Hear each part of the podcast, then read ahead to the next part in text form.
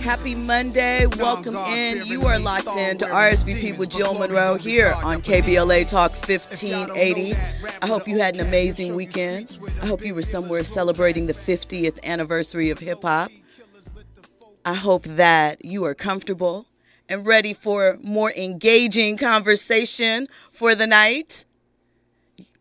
So, happy Monday. As I said, let me just give you a little bit of what you're going to experience tonight here on RSVP with Jill Munroe. This is the show where we talk all the trending topics and headlines in entertainment, sports, lifestyle, and culture. And tonight, as always, we have a really full show for you. We're going to discuss um, we lost a legend, a titan across entertainment and sports yesterday. Clarence Avant. We're going to talk about his life and career a bit.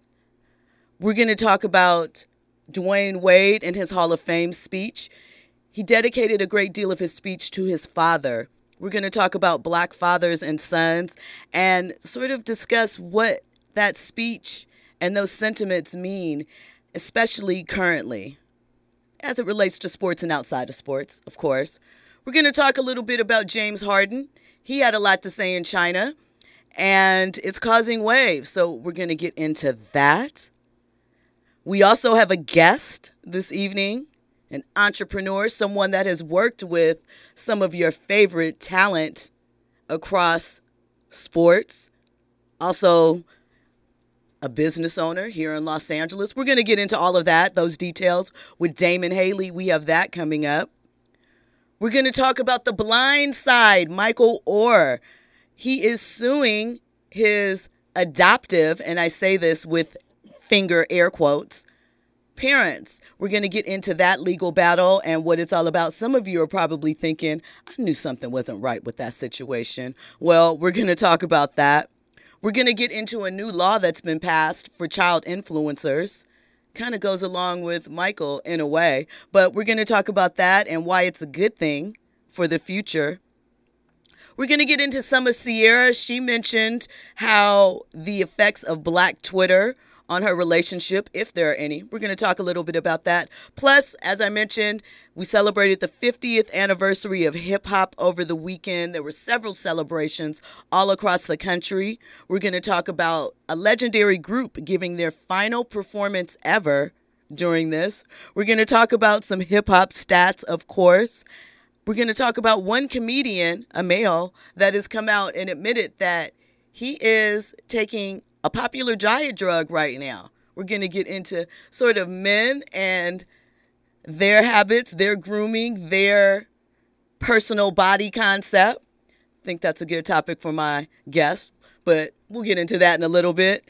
And of course, you know, as always, we're going to give you VIPs an opportunity to check in with us, you know? So, obviously, if you want to call in, the number is 800 920 1580. You are always welcome to call in and give your opinion. If you want to download the app and take us with you, you can leave us a message there. If you are a little gun shy or maybe you can't get to it right now, you can leave anyone a message there. Download that. Take us with you. Listen to us later if you only have time to check in for a little bit. And make sure you're hitting us up on our social media everywhere. KBLA 1580. I'm, of course, at Stiletto Jill. So make sure you are doing that. So before we get into the show tonight and all of those things, you know, we have a couple of conversation starters. So we got to get into that. Um, I mentioned Magoo from he was a duet, I guess a duo, you could say, briefly with Timbaland. They released two albums. You are probably most familiar with the hits Love to Love You and Up Jumps the Boogie. Real name Melvin Barcliff. He passed away over the weekend at 50 years old. We are not sure exactly what the cause is yet, but we are sending love and light to his family. We saw several tributes online from Missy Elliott, from Black, that used to be in the group Playa, that was a part of the basement crew. Genuine. Ginuwine's was particularly um, passionate and kind of heartbreaking because he mentioned he himself feeling like he doesn't have a whole lot of time and that he might see him soon. So, you know, these are concerns for black men and their health. at this age. So we're going to talk a little bit about that, but sending peace and love to his family. Go hit up Love to Love You or listen to what my personal favorite verse is from Magoo on Missy's Beep Me 911. That's a banger. Um, Magoo had an interesting and unique voice. I mean, he wasn't lyrical in the sense of what we think lyrical is, but he had a lot of punchlines and quips, and I think that he brought a lot to the situation that he was in with Timbaland. So, you know, that is the third member of the, well, I guess Aaliyah wasn't really part of the basement crew, but you know, she was part of the family. That's the third member that we've lost. So, um, sending healing and light to them.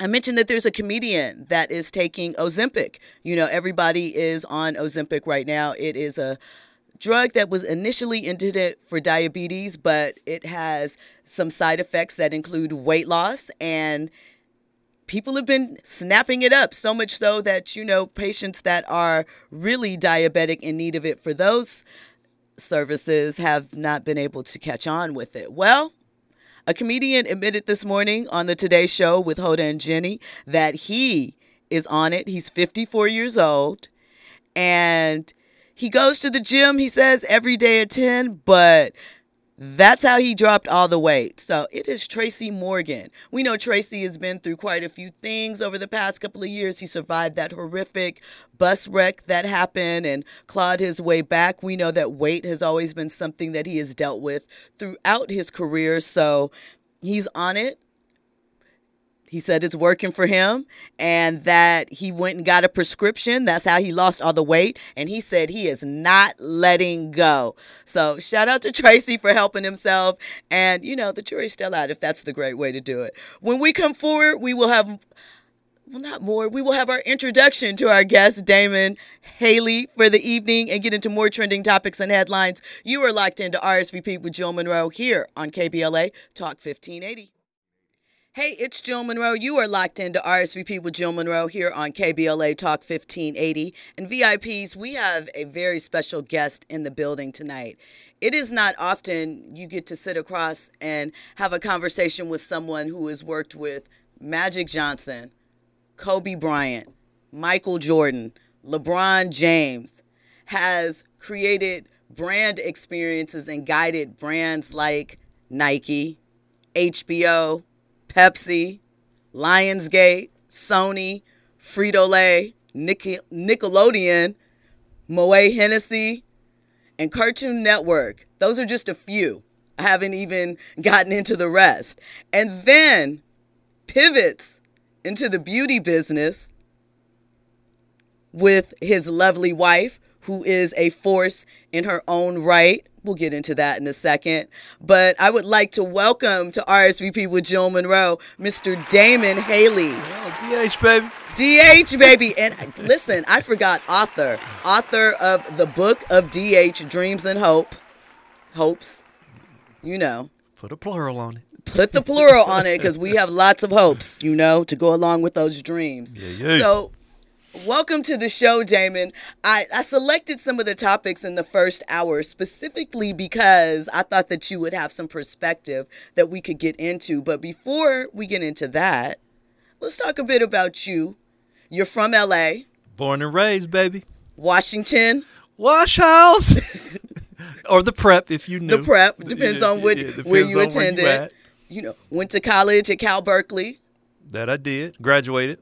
Graduated. Yep. Yeah, okay, sorry. Yeah. Make the distinction because there's a difference. More, more people go than graduate. That is facts. Facts. And you know, have I mentioned all the different brands you've worked with, the global icons, you know, and now you have a beauty supply that is franchising That's right. here in Inglewood. Hawthorne soon to come. Products, Slay with three Y's. Slay hair, the newest braid hair out there. And you know, some things coming that will be of benefit to our teenage boys. So I want to ask you, that's a lot moving, right? Mm-hmm. How do you manage pivoting and all of that? How do you manage moving from one business to the other and connecting so many different areas? Uh, it, it takes a lot of organization, it takes a lot of purpose, and it takes passion. So I don't do anything that I don't want to do. first of all, and that's just the minimal scenario. I typically uh, get involved with things that uh, when I wake up, I'm excited about doing. When I spend time doing it, I'm happy. That kind of makes it a lot easy for me. So I loved sports and entertainment and culture, uh, and then I love. Uh, I I can't say I love beauty. I love the business of beauty, and I like how people feel as they strive to be their best selves. That's really what beauty is about, and that's what keeps me going with that. And so, not only is it running a beauty retail uh, outlet, if you say Glow and Flow Beauty. Glow and Flow Beauty, uh, we don't use the S word. You know uh, that we don't use supply. I, I, I Yeah, yeah. Glow and Flow Beauty. just. That's We- what I Yeah, said. we, we don't use that. Uh, that's another story about how that has been branded a certain way by a certain segment of the community, uh, not our community, but other communities. Um, but yeah, and then figuring out where the need is and and where there is a gap. As we know, as we evolve and get more information, I knew braid hair was a number one seller, and I knew I had to do my own. But then I got my wife involved, the lovely Miss Diane Valentine, and we just made it better. Uh, and so, same thing about boys. Uh, we are soon to have uh, a boys line out, a, a men's care line for boys, because uh, you know they're never taught you know certain things like hygiene, grooming, and style, and how to use it. So I'm having fun with beauty. Uh, it's taking me once again all around the country, and soon it's going to take me to uh, back to China. It's going to take me to Africa, and I think it's going to take me to Europe too. as far as take you there by that you mean as far as working relationships putting your product in those markets or Yeah, in work, what capacity working relationships, uh, taking our product there because you know the braid style is an African hairstyle, so you have to go back to the continent uh, because they're still habitually using it, and I and I learned that really going to New York and going to D.C. and really understanding Nigerians, uh, f- women from Ghana, Senegal, different parts of of, of the, the the the continent, African continent, come over here. They bring the hairstyles, and then of course you have the you know the African American women. So uh, I see myself going back. I do have dual citizenship uh, in Sierra Leone. Didn't know if you knew about that one. i remember Uh, that but a couple have- years ago for your birthday you went traced your roots found out Found out mom, ma- mama's people from Sierra Leone, daddy's people from Mozambique. okay and so it's easier for me to have a connection and get over there and once again that's another thing that opens up my life opens up my light and then of course um, europe uh, in our third store which we're figuring out quickly we're going to have a partnership with some uh, black women in london to do a cafe inside the store. Nice. It's very that, that, that's taken london by storm right now so that's something probably in 2024 spring in 2024 so it'll take me to europe and of course you know my wife loves italy and so we always go over there and we'll figure something out. Yes she did. She had a show a dating show where she took women single women over the age of 40 to italy to find love and themselves really Yeah, yeah. It was, know. it was it was it was some young girls in there, uh, but yeah, it was to Rome for Love. It was on Bravo, um, but she took uh, some some black girls to Rome to date Italian men, and so uh, she speaks the language. She loves it. They love her, you know. So she always gets i invited I did not back. know diane spoke italian Oh yeah, yeah, yeah. That is yeah. beautiful. I love that. I love that. So let me ask you because being in the beauty business as a black man, as a black couple, right? A Mm-hmm. business that is primarily dominated by Asians, by Indians. Um, I'm not sure what other those are, you know, being in Southern California, Mm-hmm. what um, I'm privy to here. What has that experience been like moving through that and sort of connecting? Because we've heard stories before about, you know, as black people being blocked out or boxed out of that industry. So, what has your experience been like? Um, it's it's challenging. You do have to have a certain business acumen. Um, it's pretty much Koreans. Koreans own uh, the beauty retail space within most African American communities um, because they have a pipeline. Uh, the products come from China, and actually a lot of the technology comes from Japan. So that's just how it works. Japan thinks of it, China manufactures it, and then the on the ground entities are Koreans, primarily here uh, in the U.S. And then they're Middle Easterners uh, that have come over as immigrants as well, and they camp out and do stuff, services, products, goods in our community. And and that's the most enlightening thing to think that, wow, we aren't developing these businesses, but yet we're patronizing and building other communities. And it really happened, I, I, think, in the 70s. For so the last 50 years, we've taken a lot of resources out of our community and really built up these other communities. And that's what I'm able to see as I look at their their progress and look at that business model. Uh, hasn't been difficult, yeah. You know, it takes serious negotiation. Uh, you have to be able to talk the talk but money's all green. Uh, at least American dollars are green, and so I have a good understanding with those that want to work with me because I've been able to do something that uh, Diane and I have been able to do things that many of us can't do. You know, I have a, a, big box store.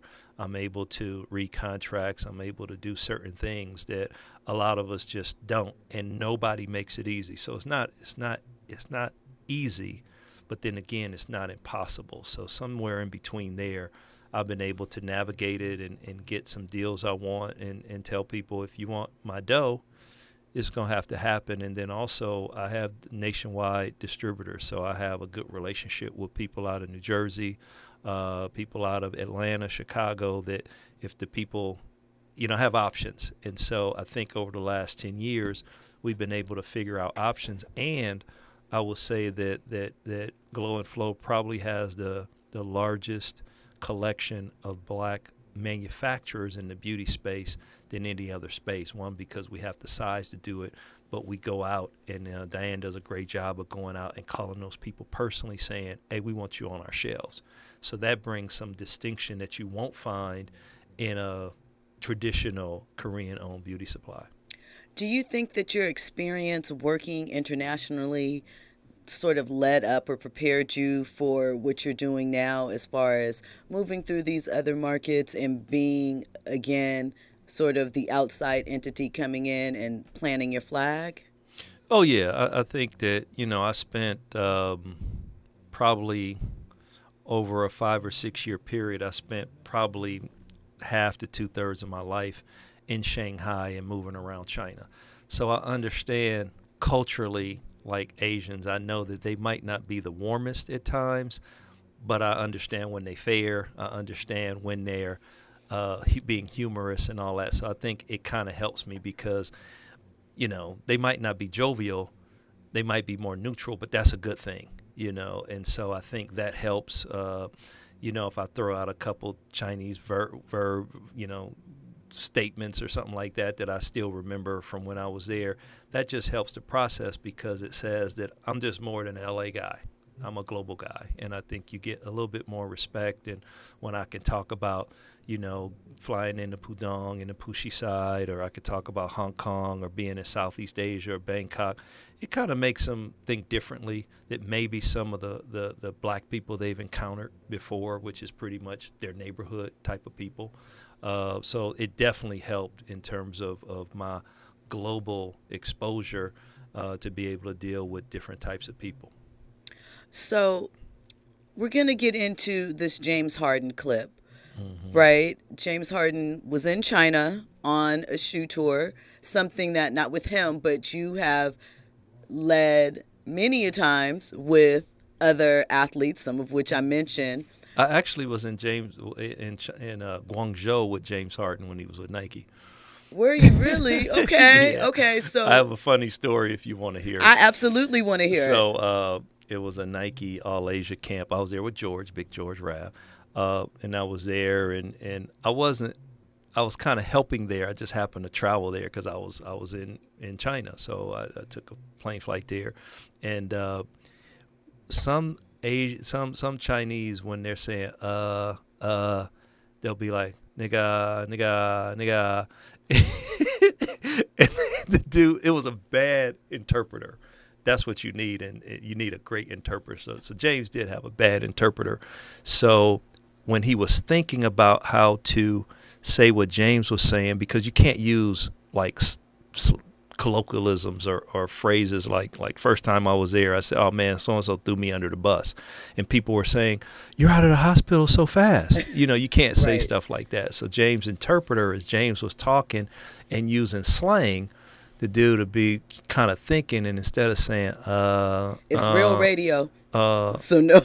oh, so he was like, he was saying the N word, you know, it, but but it's just the way that they say, uh, uh. So James was kind of looking at me, the only black dude there, like, what's up with this dude? And and I had to swap out the uh, interpreters, you know. So so that was a funny James Harden story, but he's with Adidas now. you So know. yeah, he switched sides. But um, so he, in that environment, we know Daryl Morey, who is the current president of the Philadelphia 76ers, was with James in Houston. They have a relationship. Daryl um, became under fire a few years back for some comments that he made regarding China. So obviously, James's comments today, letting them go in China, and we'll get to them in one second, seemed purposeful. But business wise, does this impact James at all? We will get that answer from you in a second. We're going to play the clip and go from there. Daryl Morey is a liar, and I will never be a part of an organization that he's a part of. Let me say that again. Daryl Morey is a liar, and I will never be a part of an organization that he's a part of. So effectively, publicly, James is saying that um, you're not going to play me this year. You're going to trade me to some place I want to be, and that um, you haven't been dealing with me fairly. So, do you think that at this point in his career, where James is on the downside of his career, right, that coming out with these comments, being so public with it, being calculated in a sense, do you think that hurts him at all? I, I think it does. It, it probably puts him because, for one, we don't know the question that was posed beforehand, right? So, so people obviously knew. Um, people don't know James and Daryl's real relationship. They're going back to that whole thing he said a couple years ago, which he spoke out of out of turn in terms of political stuff that happened. That's the first thing, and then secondly, they had already said in the press yesterday that they've ceased conversations on trying to trade him, and that he is report to camp. So for him to say that he's never going to play for him, they're trying. He's trying to put the heat on. I think for them to trade him after a day a day before they said that they've ceased all, all trade. You know. Uh, conversations with teams. So I think it was strategic. I think that, that James and Daryl have a long history together. Um, and what I know of the, the negotiations last year when he had signed, there may have been some commitments that James thought that he was going to be taken care of long term because that's why he doesn't. That's the issue he has. He wants a long term. He wants a four year something something deal. And like you say, in my opinion, he is on a decline. He's not the same James Harden, and you typically don't get those fat juicy contracts for four years. You when know. we come forward, we'll have more with Damon Haley, and we will talk more about his entrepreneurial journey, some of the superstars that he's worked with, and of course, get into more trending topics and headlines. You were checking out RSVP with Jill Munroe here on KBLA Talk 1580. News and sports is up next. I got it right. So for real, okay. All right. We do this thing where we test my music knowledge because I am knowledge goes deep, deep. You are locked in to RSVP with Jill Munroe here on KBLA Talk 1580. Shout out to Andy. You know he keeps the playlist lit with the classics. What was that about 97? Soul for real? Something like that? I lower 95. Wow. Okay. Almost 20 years ago. I can no. More than almost 30 years ago. Listen. the time I, I am vintage. I'm a classic and I thought it was 20 years ago, so apparently I'm not as old as we thought. That's okay. You are locked in to RSVP with Jill Munroe. We are here with our guest, Damon Haley, who is Yes, an baby. entrepreneur, business development mentor, advisor. Listen, you I like to call myself the queen of the pivot, but you have really pivoted from your early career that had nothing to do with sports, nothing to do with entertainment, and you found your way and worked with legends, titans across the game, the board, the game. How does one find themselves in those type of situations? Obviously, you step into one, you know, could be luck or, you know, focused and driven intent, but to continue to do that and we're here as I was just let known, the 90s was 30 years ago. So, I mean, how does that happen as far as a career? Um, I think one, you you got to go hard at everything you're doing at that moment, right? Because I didn't, I didn't, I could have not dreamt that I was doing the things that I was doing. So I mentioned, you know, I went, you know, I'm from Wash House where um, I was really a math science dude because I just said, hey, if there's one answer out there and I can consistently get it quicker than you, I'm better than you. And so that was kind of my thing. And, and I, I had some good teachers that, that had me going. I mean, my science teachers were probably my favorite ones. They had an interest in me. And so um, I went to, to, to Berkeley and I fell into to like a quantitative economics thing. Once again, I was always good at numbers. You know, I can always figure out that thing. And then I just applied it to business principles, mostly finance and accounting and all that kind of stuff. And I was good at it. So when you're good, it's like being a tall kid. They're going to put you in basketball.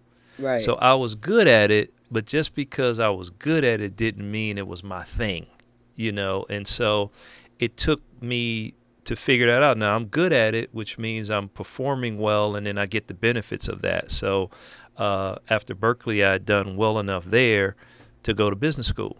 And so Michigan, uh, uh, Wolverines in the mix, right? One of the tops. Yeah, and, and so so, but it was I was always interested in sports because two of my best friends were were on the team at Cal, and uh, I just was always in the mix of, of what the athletes were doing. I was always interested in the business side of it. And then when I got to Michigan, it was really, I mean, I was Fab Five. I was there with, with the Fab Five, and I don't want to date myself, but I, I was there with the Fab Five, Desmond Howard on the Heisman thing, uh, Barry Sanders, and uh, with the Lions, and then the bad end of the Bad Boy run. So it was really sports stuff, but it wasn't a clear path for me. And so I take this gig at, at Chevron where I'm doing pretty good. But then I got the call from Jerry Erasmi at Nike, who I went to business school with, and was like, "Yo, Nike's looking for somebody to to to launch their West Coast marketing office," and it was a talent play for the decision maker.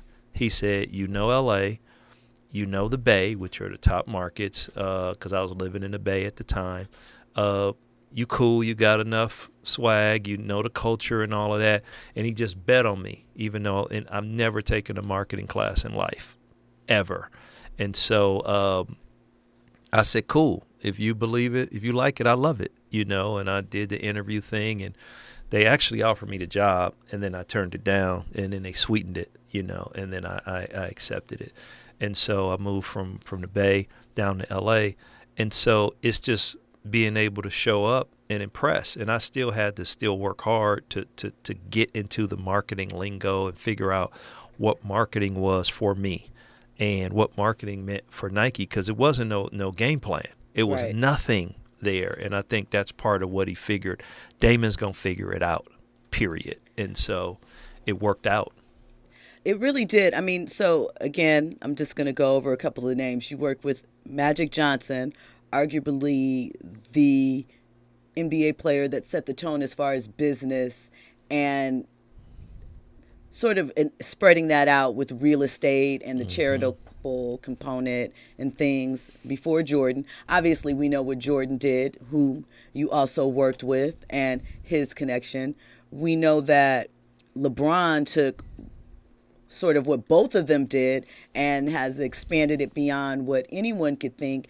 And when you think about Kobe, I think the way that Kobe Im- was embedded into this market and really brought together in a lot of ways the Black and Latino communities here, mm-hmm.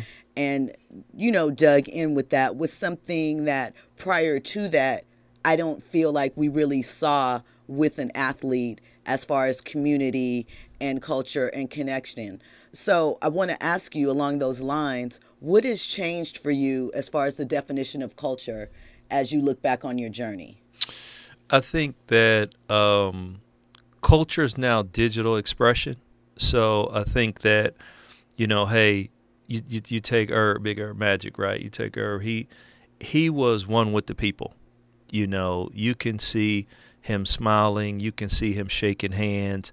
You can see him at the Starbucks. I mean, he really engulfed people. He didn't need security or anything like that. That's what he kind of believed in connecting people, connecting dots live. I think that uh, you write about Kobe, and, and I think that if he were here with us today, he'd be doing something interestingly and extraordinary because that's where he was. He was probably the, of all the guys I work with, he's probably the most smartest, intelligent, and global you know, uh, and that's why I, why I liked him. And you're right. He said, "I'm gonna do the black thing," and you know, kudos to the crew. You know, Drew, Jerry, you. I'm gonna do the black thing, but then you know, hey, his wife, his his queen was was was Latino, so I'm gonna do that. And then also he's like, okay, D, I need to do the China thing too. And so, what does that look like? So, he was probably the guy who understood the most people, and he wasn't a warm and fuzzy guy, but he still would connect through one learning a language because he knew Italian, he knew Spanish, and then he he break break off some Mandarin, you know, and, and learned it. I was like, dang, you know more than me, you know that kind of thing, and so he got that. Now now Jordan, interestingly enough, he never was connected you know, and product kind of helped him, you know, just through the Jordan. He he was ne- he ain't a hip hop dude you don't never see him, you know, around that stuff. He oh, yeah, he came in a different time.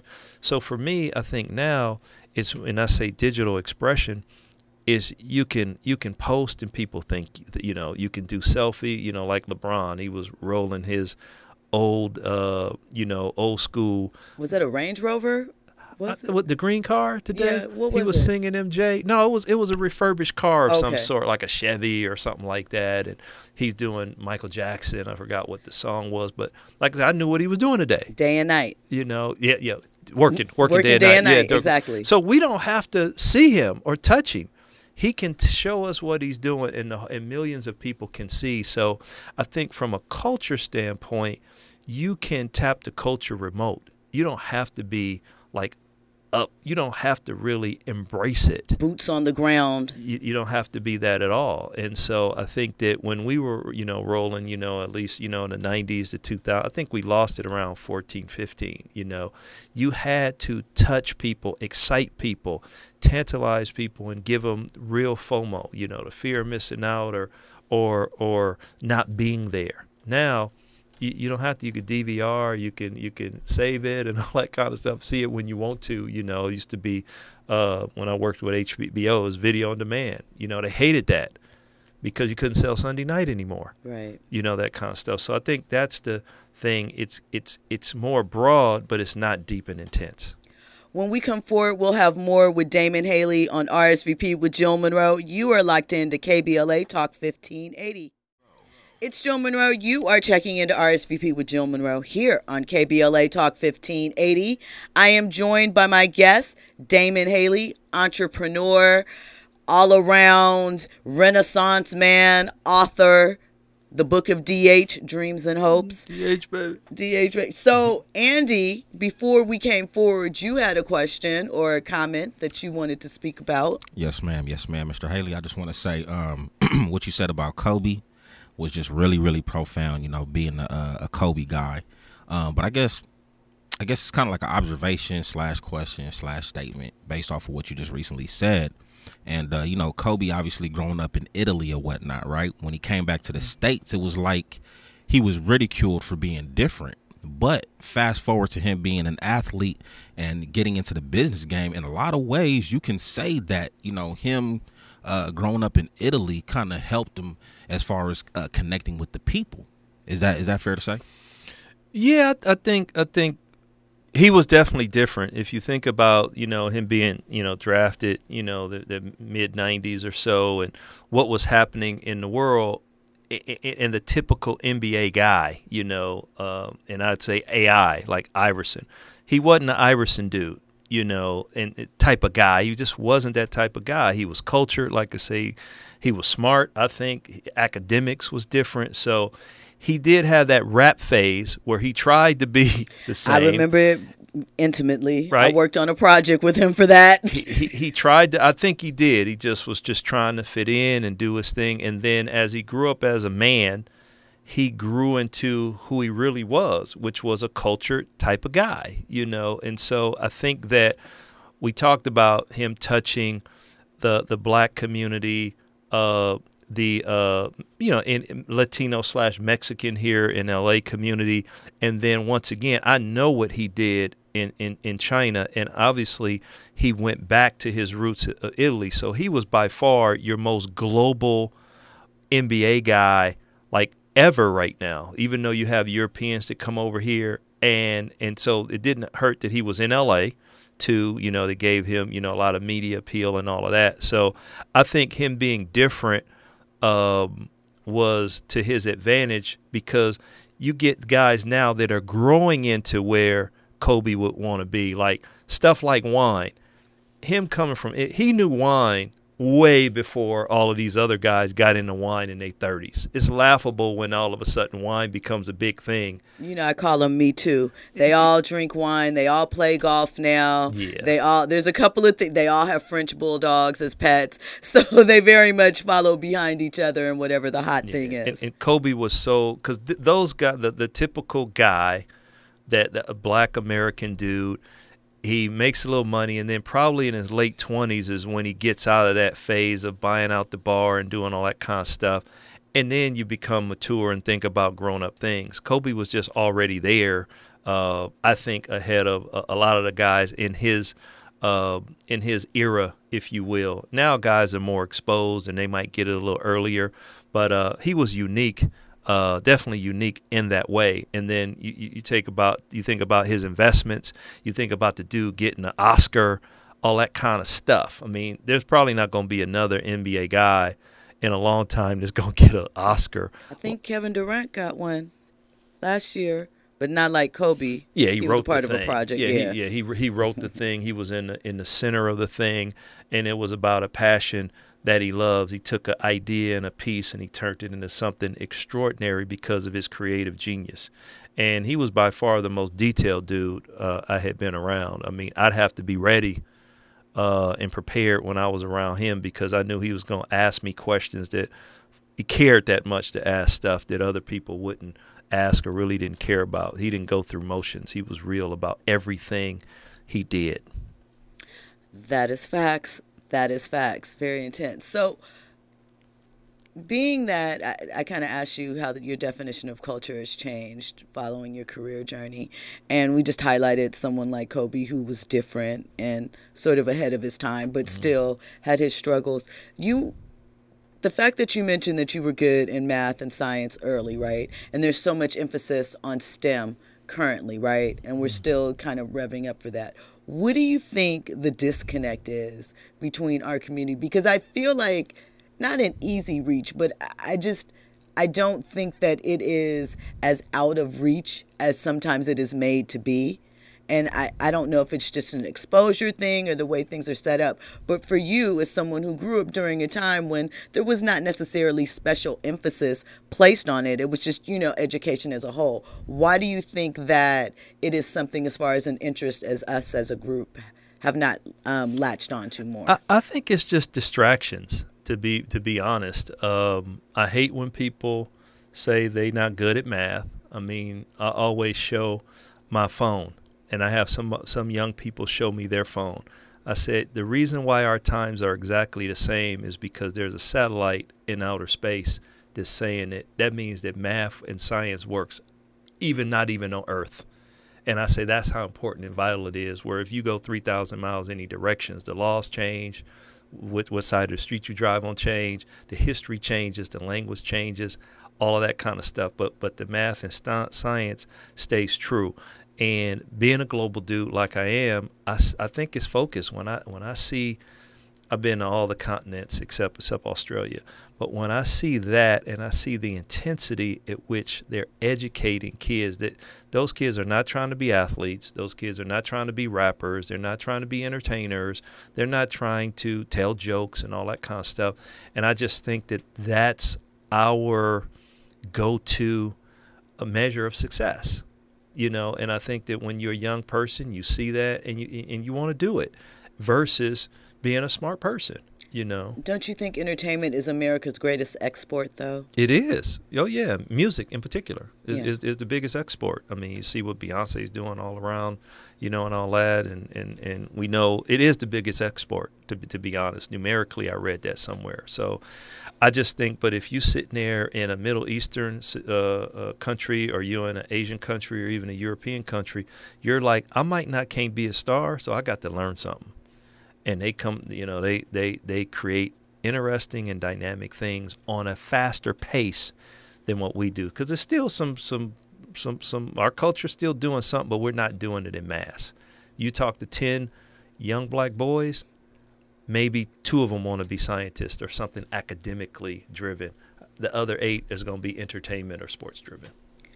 Do you think, and we'll talk about this when we come forward, but do you think that it's just as simple? Because I actually, coming up in the next hour, I have a clip from Vince Staples. He's a rapper from Long Beach, and he was talking about sort of related to this, but not exactly the same. That a rapper can't break through now that doesn't fit, you know, those certain stereotypes or esthetics mm-hmm. He said if someone came along trying to be original but being a rapper and said, you know, hey, I want to be an astronaut, nobody's going to listen to that.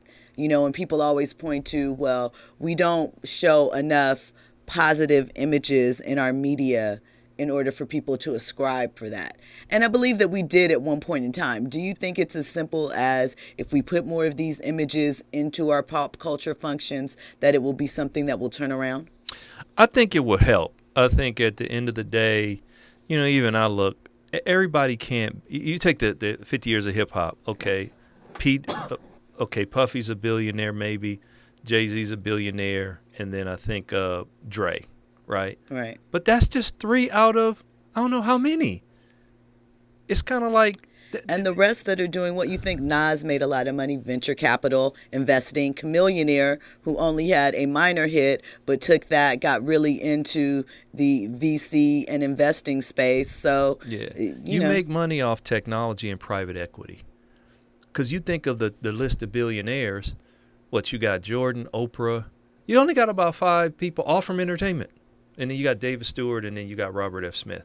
But all them other white folks, it's all types they, of things. Yeah, yeah, yeah. It's real. It's real estate if you old, but it's tech and it's private equity. That's how you get rich. You don't get rich playing basketball. You just don't. And so I think it's more of that. And it's hard for us to see because we want to see role models. We want to see people that look like us being rich, but it's just hard to see that. When we come forward, we'll have more with Damon Haley. You are locked into RSVP with Jill Munroe here on KBLA Talk 1580.